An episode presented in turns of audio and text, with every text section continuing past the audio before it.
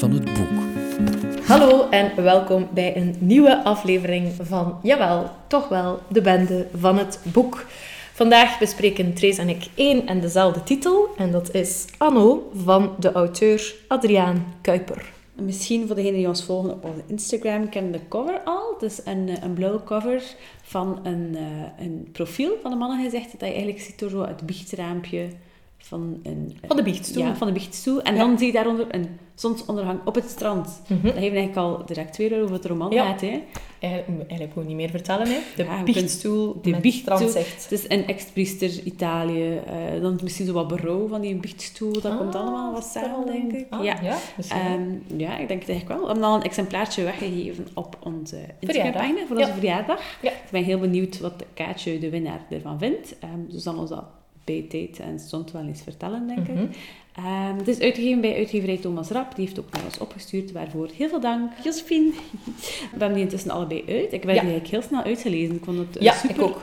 Echt heel vlot snel. las. Ja, ook omdat ik sinds vorige week opnieuw met de trein reis naar het werk. Dus dan heb ik heel veel tijd om te lezen. dat is waar. Dus is. Ik heb hem op een vliegtuig uitgelezen. Het is eigenlijk wel een onderwegboek. Het is een mobiliteit ondersteunend boek. Ja, maar het is ook een onderwegboek, omdat het ook wel nog redelijk veel onderweg is. Ja, vind ik, in Dat is het ook wel waar. Is, is zwermen zo wel wat rond. En, Ja. dus het, hoort het past er eigenlijk perfect bij. Voilà, het metakader is al geschept bij deze. Korte inhoud. Oké, maar het gaat wel degelijk over meer dan biechtstoelen en Italiaanse stranden in deze anno. Ja, ehm, Anno is eigenlijk gebaseerd op het levensverhaal van een oom van de, eh, de auteur, Adriaan Ja. Kuiper. En Anno werd eigenlijk zo'n 100 jaar geleden geboren in, eh, in Nederland, in Schagen. Of zoals hij zelf ook zegt, Skagen. Dus ik vermoed dat dat wel naar, Zee- naar Zeeland toe is, eh, waar dat ehm, Schagen ligt, Skagen. Dat weet ik eigenlijk niet zeker, het is een assumptie. Zijn vader heeft een ongelukval gehad, die kan niet meer werken. Die moeder is eh, niet zo liefdevol. Nee, Ehm, die, Heel, ehm, ja, die was echt liever geen gezin ja, dat denk is... ik. Ja. En dan kunnen we daar heel Freudiaans over doen, over wat dat de invloed daarvan is op zijn latere leven. En misschien doen we dat straks ook wel. Dus het is, een, het, is een, ja, het is echt wel een arm gezin. Zo, ja, een arm gezin. kleren doorgeven en Ja. delen. En dan moet er zo één iemand, mag, kan maar de winterjas aandoen. Ja, het is echt, de winterjas doorgeven. Ja. Dat is echt wel allee, echt Vandaag mag ik de jas aandoen. Ehm, en Anno is eigenlijk de slimste van de hoop. Ja. En daarom kreeg hij een soort van beurs en kan hij eigenlijk naar school gaan. Dus hij gaat naar school, hij gaat daarna ook naar het seminarie. En omdat hij zo geniaal is, komt hij uiteindelijk ook in ehm, het Vaticaan terecht. Als, Ja, dus eh, priesteropleiding gevolgd. Ja, hij wordt priester eh, en dan gespecialiseerd in, in, in het recht eigenlijk, in het Ja. kerkelijk recht. Dus dan wordt hij jurist daar. En die klimt er wel op, maar eigenlijk, het is nu niet dat hij hem zo zot gelovig is. Of Nee, er komt er ook is. aan bod van eh, dat hij de roeping eigenlijk niet echt hoort. Nee, je hoort de roeping Ja. niet. Het is eigenlijk, ja, de reden waarom hij eraan begonnen is, is dat hij, ja, het was zijn enige optie. Hè. Ja, Er was gewoon geen geld en hij Mm. kon gewoon naar school gaan. Voor de Ook, denk ik ook wel zo'n beetje de kans voor, om zijn gezin Ja, om- misschien ja. toch wel wat te steunen. Allee. Dus Ik het is denk- wel een beetje de trots van de familie. dus het is een morele ondersteuning. Ja, en ook uiteindelijk als hij naar school gaat en hij krijgt daar eten, dan is dat Ja, toch de weer een spaart. mond minder om te Mhm. voeden. Eh, anyway, dus dan gaat hij naar Italië, ehm, zodat hij het nooit eigenlijk echt voelt. En hij begint er, om te zeggen, met een dag eigenlijk meer te twijfelen aan zijn roeping. Of misschien niet met de dag, maar met de vrouw die passeert, meer te twijfelen aan zijn roeping. Op een bepaald moment eh, keert hij ook terug naar Nederland. Hij vertelt ook hoe dat hij nu eh, de Tweede Wereldoorlog eigenlijk volledig aan hem voorbij gaat Ja. in het Vaticaan. Dat denk ik, ja, allee, tof voor de priesters. Mhm. Dan hebben ze dat de mensen niet meegemaakt. Ehm, maar hij gaat terug eh, naar Nederland daarna op verlof. Naar zijn familie en zijn broer, eh, die ligt in het ziekenhuis met TBC. Maar ehm, wat dat er nog belangrijker is voor hem, zijn broer is eigenlijk in de oorlog, heeft hij in Duitsland een Russin leren kennen. Die zijn dan toch wel geliefden geworden, denk ik. Mhm. Is met haar teruggekeerd. Maar nu dat hij TBC heeft, kan hij eigenlijk niet meer voor haar zorgen. En ehm, als Anno die vrouw ziet, Eva, dan is dat echt like, vonk eh, passie op het eerste gezicht. Mag ik dat zo zeggen? Oh, je mag dat Ja, zo verwoorden. En eh ik probeer daar wel zo nog wat tegen te vechten en daar niet aan toe te geven, maar uiteindelijk is dat allemaal een beetje vergeefse moeite. En uiteindelijk treedt hij uit, en wordt hij excommuniceerd als priester Ja, en kiest hij voor Eva. Feitjes.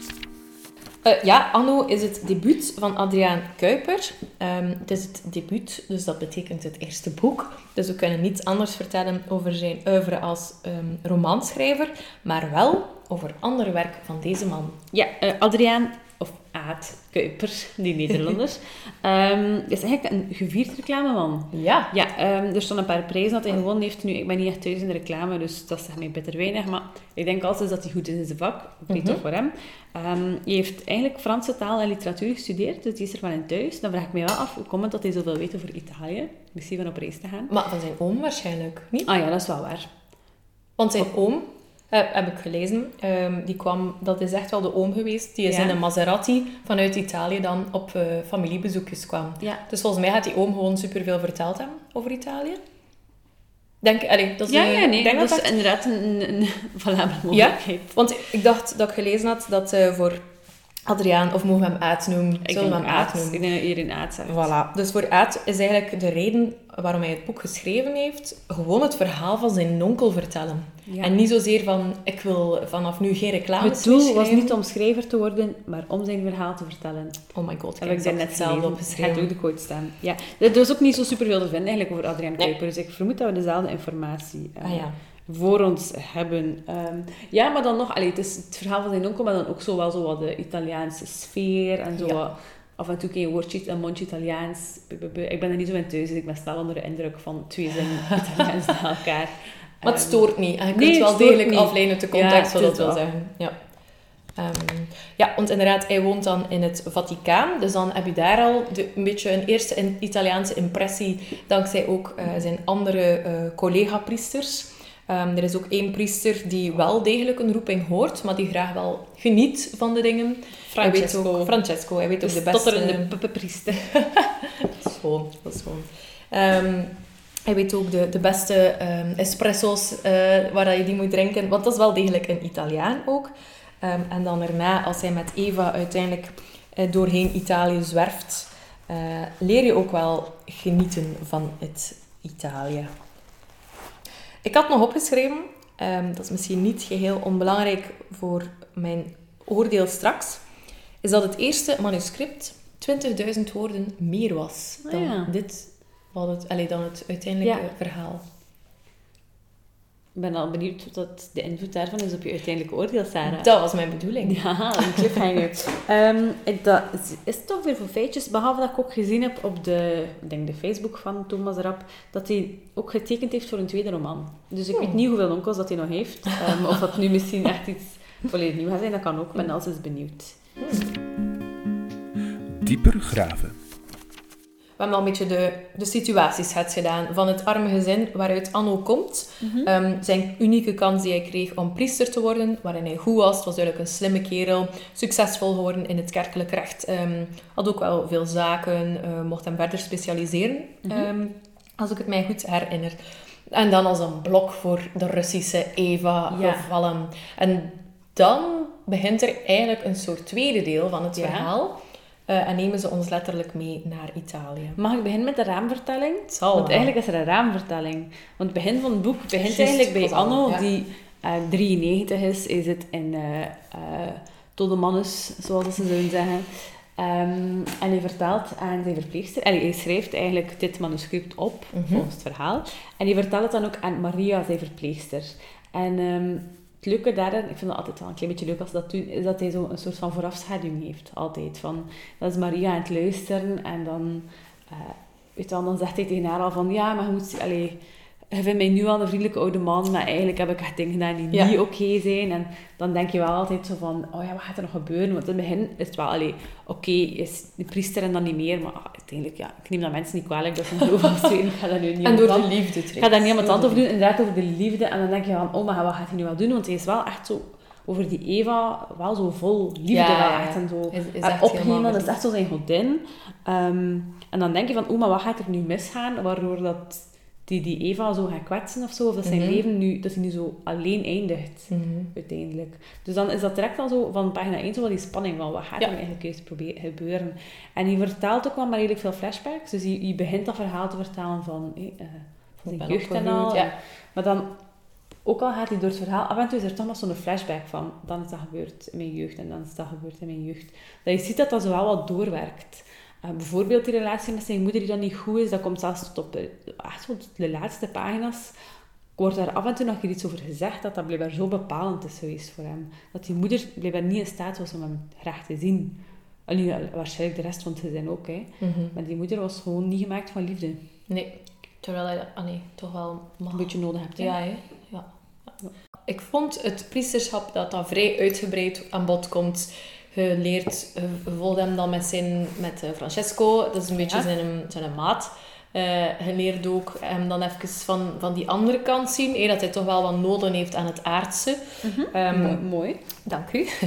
Ehm, en dat, ik denk wel dat dat een aantal pagina's, volgens mij zelfs de helft van het boek is. Ik denk eigenlijk dat dat goed meevalt daar. Volgens mij heb ik Ja? dat misschien trager gelezen, maar als ik op pagina 90 ben, Ja? dan ehm, is hij al Ah ja, geen priester Eva. meer. Oké. Ik denk dat tot pagina 80 is wel hoor. Ja. Ja, op pagina 78 staat er: Het stempel kijkt mij droogjes aan, excommunicado. Ja. Dus tot pagina 78 is hij wel degelijk priester ja. Van de hoeveel? Ehm, 258. Wauw, dat is toch een derde? Nee? Maar ik denk dat, Nee. dat er daar zoveel aandacht wordt aan gegeven, omdat het is ook wel het moment waarop je hem nog leert kennen als personage. En Ja. dat dat ook wel vrij bepalend is geweest. Ja, ik, allez, ik had het gevoel... ja en nee. Het is niet dat hij zo nog issues heeft met zo Met aards en zo nee. en al. Maar het, het feit dat hij zo toch het gevoel heeft dat hij gezondigd heeft en dat hij daarvoor gestraft wordt en zo, dat keert wel nog terug. Dat is waar. En ik denk dat dat daar wel zo wat gezaaid wordt. Daar ben ik mee akkoord. Maar ik vond dan... Allee, ik had, dat is vandaar, ik ga het al zeggen. Ik ga het Ja. al zeggen. Zeg het, Sarah. Van, ik vond het een beetje jammer dat dat priesterschap eh, voor mij dan Mhm. zo'n groot deel van de roman inneemt. Omdat ik de manier waarop dat hij over Eva praat en dan hoe dat hij eigenlijk een beetje weggroeit van haar, dat dat al zo snel en kort beschreven wordt. Zou dat dan bijvoorbeeld niet zijn, allee, als ik nu nadenk over het hoofdpersonage dat spreekt, dat dat misschien iets is waar dat hij zich over schaamt en niet te veel over wil praten? Ah ja, zo. Want als hij dan bijvoorbeeld aan die Maria vertelt, aan die verpleegster, heeft zij zoiets van, maar ja, nee, ik wil dat zelfs niet horen wat hij allemaal fout gedaan hebt. En dat dan misschien... Allee, Ah, ja. dat dat een soort van constructie is, dat hij iets heeft van, dat is zo'n lelijke periode. ja. En hij, hij vertelt bijvoorbeeld zelf ook dat die, ja, ze zeggen dat ook, dat je jeugd en je, je vroege volwassenheid ja. zo scherp staan ingebrand in je geheugen, dat, dat alles dat daarna komt veel sneller lijkt te gaan. En hier beseft hij dat ook. Weet je, dat was er uit die, die latere periodes, wanneer dat bijvoorbeeld met Eva minder goed gaat, met een relatie, met een huwelijk, dat dat lijkt alsof er hele hoofdstukken zijn weggenomen uit zijn, eh, Ja. uit zijn, uit zijn hoofd, dat hij dat gewoon allemaal niet bewust heeft beleefd. Dat hij plotseling 50 is en zoiets heeft van, amai, waar zijn de laatste 20 jaar Ja. naartoe? Oké, dan eh, komt dat wel overeen, inderdaad. Maar het is wel oké dat je het niet leuk vindt. Ja, nee, ja, want ik vond dat juist zo mooi om, om zo zijn liefde voor Eva te lezen en de manier waarop hij naar haar la- verlangt en hoe dat ze zo het, het aandurven om inderdaad zijn een mega comfortabele positie als priester, die alles heeft, Mhm. eh, dat hij nodig heeft, te, op te zeggen voor eigenlijk de vrouw van zijn broer. Ja. Eh, en om dan te gaan zwerven in Italië, want ze Ja. echt niets van inkomen. Nee, ze echt zo van de ene rotklus of rotjob naar de andere rotjob gaan. Dan kunnen ze het wel wat uitbouwen. Dan wordt het dan wel weer iets gemakkelijker als het door hem dat hij eigenlijk wel een goede advocaat kan worden of kan zijn. Ehm, maar zo dat ze het dan toch maar doen. En als Ja. ze zo, ja, die liefde dat hij voor haar beschrijft. En, en dat is zo schoon, maar dat lijkt zo'n banaal stukje bijna Mhm. ehm, in de roman. Dus voor, voor mij mocht de roman dubbel zo dik zijn, maar dat dat zo wat Ja. meer in verhouding was met de jaren in zijn Ja. leven of zo. Eh wat is omdat ik het zo graag las, hè? De stukjes tussen ehm, Anno en Eva. Maar goed, kijk, dat zijn de 20.000 woorden volgens mij die geschrapt zijn. Maar ja, Misschien waren we het nog niet, hè. 20.000 extra priesterschap worden. Dat kan ook, hè, dat weet je. Adriaan, als je hier naar luistert, laat het ons weten. Wat waren de 20.000 extra Ja. Waar stonden ze? Ja, Ehm, ja. Eh, oké. Dus Dus dat zijn inderdaad wat de, de drie stukken in de roman. Hè. Het Mhm. zijn jeugd en zijn priesterschap. Ja. Dan verliefd liefde. Eva en be- beginnen een leven Ja. samen. En op een bepaald moment is het altijd die rotklussen gehad. Op een bepaald moment komt hij dan in contact met zo'n schimmige figuur. Ja. De Rico. Dat klinkt like dat hij zo wat hoorn kettingsjes draagt. Ja, ja, ja. Ehm, en eh dat wordt hij een soort van... Ja, de advocaat van de onderwereld eigenlijk. Mhm. Wat dat wel een beetje de grappig is. advocaat van de En, duivel. ja, echt de advocaat van de Ja, duivel, letterlijk. En de redenering van Rico is eigenlijk, ja, als je mensen een plaats in de hemel kunt verkopen op basis van niets behalve wat verhaal, dan kun je echt iedereen alles verkopen. Nee, dat is hij echt gewoon de meester, de meester salesman. En dat is ook wel waar. Ehm, Mhm. ik bedoel, ik denk dat hij als jurist in de kerk ook vrij veel verkocht heeft gekregen aan de mensen. En Ja. nu staat hij gewoon een beetje aan de andere kant. Maar je kunt niet zeggen dat wat hij nu doet minder ethisch is dan toen dat hij nog voor de kerk werkte, Mhm. denk ik. Ehm, ja, en dus dat is eigenlijk een beetje het derde stuk van de roman. Dan wordt hij super succesvol als zakenman. Ja. Maar dat brengt ook wel mee dat hij niet vaak thuis is. Dat hij al zijn relaties moet onderhouden. Ook heel veel vrouwen. eh, dat, hij, dat hij dan ook nog... Minnareskus. Minnaressen, ja. En die, Ja, ja. die heeft ook zo... Er wordt ook zo heel veel voor en veel gemaakt. Het is zo niet van, ah, dan voel ik dat en dan voel ik dat. Het is Nee. meer van, ah ja, dan stond er een vrouw aan de deur en dan, je weet wel, dan, eh, Ja, dan dan is het gebeurd. Ja, dan, dan, ja, dan deden we het. Ehm, en dat is zo wel wat... Als hij dat beschrijft, stond hij daar niet echt berouw over? Of, Mhm. Terwijl als die Maria aan het luisteren is, is het van, allee, het waarom doe je dat? Ja, ja, dan is Ah, ja, kwaad. dat zo en- goed met Eva. En als je haar Ja. beschrijft, dan, is ze, allee, dan zat het ook fysiek echt goed tussen jullie en al. En hij heeft iets van, ja, ja. Als ik iets zie, dan moet ik dat bezitten. Dat is ik zo vrij... Ja. Ja, als het echt zo deel is van zijn karakter, dat hij daar niet aan onderuit kan. Ja, en dat hij daar ook zo ergens vrede mee heeft. Dat dat zo is. Ja. Ergens wel, maar er is niemand van later in de roman, dus zijn spoilers dat ik niet vertellen, gaan er wel een aantal dingen fout en dan ziet je Mhm. dat wel als zijn straf voor wat hij gedaan heeft. Dus ja. Ja. Oké. Eh, dus ja, we hebben inderdaad het eerste deel. Ik denk dat we daar al genoeg hebben over verteld. Mhm. Over zijn arme jeugd. En zijn, zijn papa vind ik ook een heel interessant figuur. Omdat hij zo... Die is zo wat stil en wat hard. Ja. Maar is, eh, allee, is die zijn zoon wel graag? Ja, het is, zo, het is zo niet zo de typische ongevoelige Nee. eh, vader, blablabla, dat wel niet. Nee, zeker niet. Ehm, en dan is het tweede deel, is het denk ik het mooiste deel. Hè? Hoe dat zij met Eva misschien een beetje naïef naar Italië trekt. Ja. En daar ehm, ja, de wereld wil veroveren. Ze, ze, neem, ze wil een leven van de liefde, letterlijk. Ehm, en ze komen een aantal interessante figuren tegen, waaronder een, eh, een homokoppel. Maar bij dat ze dan in een riante villa een paar dagen mogen slapen. Eh, en ze worden dan als een soort van filmsterren opgevoerd in het dorp. Ehm, en... Oei, ik heb geklikt. Dus ja, het dorp Nettuno. Ehm, en dan komen ze daar ook eh, uiteindelijk terecht bij een kruideniersvrouwtje, waar ze dan mogen boven wonen. Ja. Ehm, En daar is het eigenlijk echt het gelukkigste. ja, Dan inderdaad. hebben ze zo wel in de eigen plaats. En het is hard werken, het is een groentewinkeltje. En Anno Ja. rijdt met de fiets. En Eva heeft pianoles. Lijkt heel dat dorp. En een mega vals gestemde piano. In ruil voor goederen, niet En zoals ruil een voor geld. Ja. ja, Maar toch is dat echt wel de, de gelukkigste periode van hun leven Ja. eigenlijk. ja, inderdaad. Dus ja, je zou like denken, amai, wat een romantisch verhaal Alles is kan dit. Al weet je door de naamvertaling wel al, één, dat hij mega rijk is geworden. En Ja. twee, dat hij echt ook heel veel dingen fout heeft gedaan Ja. in zijn leven. En dan, vanaf dat hij Rico ontmoet, dan voel je wel al van, aha, hier komt het.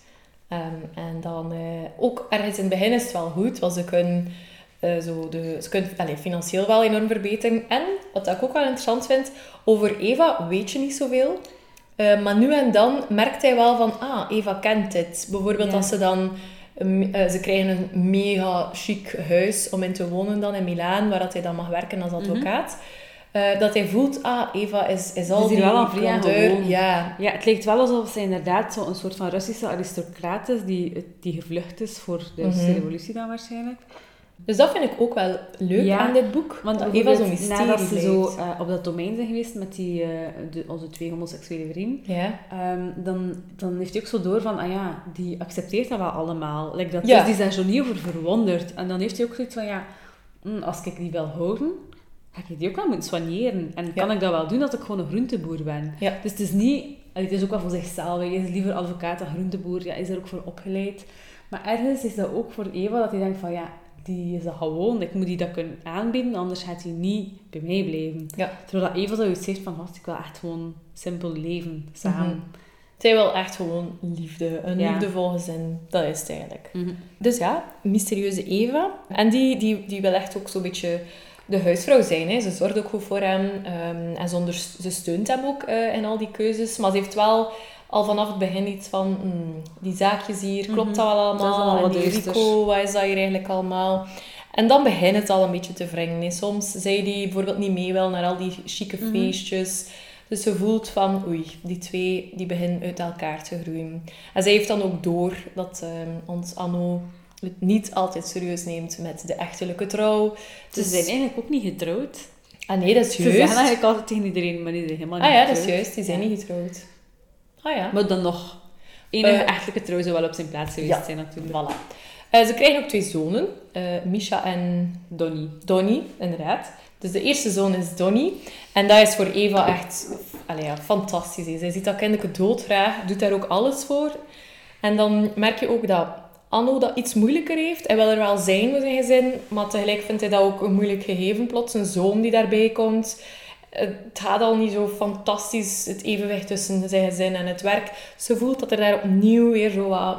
Allee, dat er daar weer een gap komt, zullen ze zeggen. Maar dan met de geboorte van Misha heeft hij een ander gevoel. En wil hij wel zo er zijn voor die zoon en doet hij wel zijn best om, eh, of toch meer zijn best om daar iets van te maken. Maar dat is ook niet zo evident. Dus je voelt zo de, de strijd dat hij wel heeft van oké, ik ben hier een succesvol advocaat, ik kan naar mega chic feestjes gaan, vrouwen aanbidden mij, want hij is volgens het boek wel een knappe man. Eh, en daar geniet hij ook wel van. Eh, en dan tegenover zijn ja, knappe vrouw eh, en zijn gezinnetje, dus die, die constante tweestrijd. Ja. Wat ik ook wel frappant vond, was dat hij... die is zo vrij bezig met, met echt met dat geld van... Ik heb nu al dat geld, maar wat moet ik daarmee doen? Mhm. Weet je, wel? ook gewoon dat feit van... Je kunt niet zomaar... Weet je, een deel daarvan moet je witwassen, anders kun je het niet houden. En het is echt zo'n ding van... We wassen zoveel mogelijk wit, en wat we kwijt zijn, zijn we kwijt. Maar het is echt... De decadentie van sommige van die passages, denk je echt van... Oké, dat is echt wel, echt wel gek. Ehm, en dan, dan zie je ook wel, ja... Als je ziet van waar dat ze komen... Ze zijn echt heel ver afgegleden. Mm. Als je denkt aan zo'n een, een flatje boven de groenteboer, Mm. dit is echt wel helemaal anders. Eh, en Eva voelt dat zeker ook zo aan. Ze kreeg dan bijvoorbeeld... ehm, dan koopt Anno zo'n paar modewinkels, want ja, je moet iets doen met zijn geld. En dan zei ze dus van, ja, E- Eva kan dan in die winkel werken en ze doet het allemaal wel, maar het is niet dat zij dat wil. Allee, Nee. ze wist Dat niet haar droom is of zo, Nee, ja, dat is niet haar droom. Of dus van, ja, dat werk ik in dat boutiqueske, maar dat is echt gewoon om zijn geld wit te wassen. Ja. En ik denk dat Eva weet dat ook allemaal niet. Want als er een bepaald moment is er ook zo'n groot fraudeonderzoek en dan probeert hij dat allemaal zoveel mogelijk weg te steken van haar. Ja. Dat er eigenlijk onderzoek wordt gedaan naar zijn, naar zijn praktijken. Dus het is allemaal eigenlijk wel wat louche. Ja. Oh, dat is wel echt. En op een bepaald moment gebeuren er dan dingen. hè. ja, er gebeurt... noodlot staat eigenlijk wel echt toe. slaat toe. Maar daarover gaan we niet zeggen. Nee, want je moet het gewoon lezen. Ja, en dat is ook... Allee, dan komt het echt wel in de stroomversnelling Ja. terecht. En dat heeft mij ook wel echt wat meegesleept. Ja. Ik was wel zo van, amai, nu wil ik echt weten hoe dat afloopt. En ook... Allee, dat is zo wat dingen. Je weet dat het niet zo goed gaat aflopen, want Mhm. in de raamvertelling is die 93 en alleen. En alleen. En de vraag is gewoon nog, hoe komt het? Ja. Hoe is hij daar nu geraakt? Ja, waar is zijn gezin naartoe? Ja. Ja. En dan kom je dan te weten. Ja, dat is waar. Finale oordeel. Ja, Tries, ik denk dat we alle twee wel het boek graag gelezen hebben. Ja. En dan gezegd dat het, dat het leest als een trein. En zeker op elk vervoersmiddel naar Ja. keuze. Misschien niet in de auto waar als je misselijk wordt. Ja, ik kan dat zelf ook niet goed tegen. Nee. Maar voor de rest is het echt allee, heel goed in, eh, in... In de koffer. Dat, dat is het, Ja. het is een, een onderwegboek. Ja, het is echt een onderwegboek. Ja. Ook gewoon omdat je begint erin te lezen en zit direct mee. Ja. Het is zo niet dat je zo maar vijf minuutjes of zo gepakt vast, je begint te lezen, het gaat super snel, je zit helemaal mee. Ik vond het ook vaak grappig. Mhm. Ehm, er zit zelfs wat comic relief in. Eh, bijvoorbeeld gewoon in die Francesco en alles wat Ja. hij doet. Dat is zo de, de priestervriend van Ja. Anno. Dus eh, die stottert ook. Ja. En zonder te willen lachen met mensen die stotteren, maar soms leidt dat ook wel tot een klein beetje grappige situaties. En de Francesco is ook gewoon sympathiek. Ja. Op een bepaald moment ehm, zij is dan, gaan ze dan heel tijd op zoek naar zo de perfecte espresso, de beste espresso van Rome. En dan zegt Francesco, het geloof vraagt vele offers, maar slechte koffie hoort daar niet bij. Dat vond ik wel mooi. Ja. Ik dacht, typisch. Ja, Kun je ik kan ermee wel. Ik kan, dat kan, Kan me er ook wel wel. Eh, wat ik ook leuk vond, is... ja, Eva is een Russin en hij ehm, blijft dat zo volhouden in haar accent. Dus in het Nederlands klinkt dat bijvoorbeeld als... eh even een dialoogje. Anno, dat mag niet, zegt ze slaperig. Ehm, een beetje verder. X niks, is niks, ik heb gesneden. Dus... Allee, ik wil gewoon aangeven dat hij er een, een klein accentje in steekt. Mhm. eh, om, duidelijk te allee, om te blijven duidelijk maken dat Eva... eh, ja, dat dat niet haar moedertaal is. En dat draagt weer bij tot dat mysterie. Ja. Die mooie komt Russische vrouw. Wie is dat eigenlijk? Ze is lief, ze is, ze is, ze is mooi, maar Mhm. wie is dat eigenlijk? Want dat kom je niet echt te weten in het Nee. verhaal. Het is duidelijk iemand die iets heeft meegemaakt, inderdaad. Die dat wil vergeten door een gezin vol liefde te bouwen. Mhm. En dan eigenlijk ook zo wat tegenslag heeft daarin. Ja. Of dat lukt niet helemaal door Anno. Dus ja, ik, ik, ja, ik vond Eva wel... Ik had wel zo wat te doen met Eva. Ehm allee, je hebt zo wat respect voor Eva. Dat is het. Ja, dat wou ik aangeven met dit korte Ja. fragment. Wel. Ik niks wiel. Eh, nee, is niks. Ik heb gesneden. Dankjewel daarvoor. Maar nee, het is eigenlijk een perfect, zoals je net zei, een perfect boek om mee te nemen op reis. Of Ja, dat heb ik ook gedaan. te lezen. Ja. Ehm, het is ook helemaal geen dik boek. Het is 250 pagina's of zo. Dus in een weekje zijn je daar wel door. Ehm, het is de beschrijvingen zijn ook mooi. Ehm, nee, ik heb Ja. ik, eh, Boeiende personages. Ja, Ja, en ook echt laagdrempelig. Ik zou het echt aan iedereen aanraden, denk ik. ja, inderdaad. Misschien niet aan een priester, omdat het af en toe wel zinnelijk wordt, maar voor de rest... Ja. ehm, We mogen niet alle priesters op, eh, op een idee brengen om eh nee, stel je voor, Russische vrouwen straks loopt de kerk nog meer leeg dan dat ze Ja. eigenlijk al doen. Nee, dat is niet onze doelstelling. Oké, dus eh, ons finale oordeel over Anno is positief. We Inderdaad. hebben het alle twee graag gelezen en eh, ja, we raden het ook wel aan Mhm. aan diverse types van lezers. Ja. Oké, dan ehm, wil ik graag ehm Josephine bedanken van eh, de uitgeverij Thomas Rap om het aan Ja. ons te bezorgen. En aan Sarah om hier met mij daar samen over te praten. Graag gedaan. Tracy, ook bedankt voor het voorlezen van de coffee quote. Ja. Vond hem wel mooi. Ja. En dan bedanken we uiteraard nog onze heren Jasper, Michiel, Joffra en Wes. En je vindt ons nog steeds, nog altijd, zijn we daar op Facebook, Instagram, eh, onze blog, Soundcloud, alle podcast-apps. En dat telkens onder de naam Bende van het Boek. Klopt. En eh, wat ben je nu aan het lezen, Sarah? Ehm, nog altijd East of Eden eh, Mhm. van John Steinbeck. Het is ook wel een vrij serieus klappertje. Maar ik vind het super mooi. Ik ben er helemaal in mee. Ik had het niet verwacht, omdat ik niet vlug zo'n eh, type koop. Zo'n um, een, een classic. Engelstalige classic, ja. Mhm. Maar ik was op reis en ik was in zijn huis geweest en dan doe je dat. Dus het is ook een heel mooie editie. Ehm, Klopt. Ja, dus ik ben, ik ben in de ban. In de ban van Steinbeck. Mhm. En wat ben jij aan het lezen? Ik ben nu bezig in... eh, maar ik was ehm, anno dus aan het lezen op de trein, wat een dun boek is. en dan thuis ben ik bezig in het Museum van de Onschuld van Orhan Pamuk. Dus eh, een Turkse schrijver. En dat is, een, ja, dat is echt zo 700 pagina's of zo. Dus dat is mijn boek dat naast mijn bed ligt. Ik ga dat niet zo snel meenemen op de trein, want Dat begrijp ik. dat weegt te veel. Ja. Maar het is ook wel heel mooi. Ja, Maar waarschijnlijk ooit wel een keer eh, meer mening hierover in een in deze podcast. podcast. Ja, inderdaad. Voilà. Als dat geen mooie afsluiter is en reclame om onze andere podcasts ook te beluisteren. In de toekomst, ze bestaan nog niet. Maar Ja. misschien... Hoe meta is dit? Ja, als We zijn iemand het dit dan- vooruitblikken naar onszelf. Ja, als iemand dit binnen twee maanden beluistert, bestaat hij misschien wel al. Ja, dat kan. Dan is de vraag, is tijd lineair? Bij deze er bestaat eh, zeker een boek over. sluiten we af voor vandaag. Ehm, en dan eh, horen we, hoor jij ons hopelijk binnenkort terug. Of nu ook. Misschien wel. Echt. Nu. Oké. Oké, we gaan Salut. bye bye.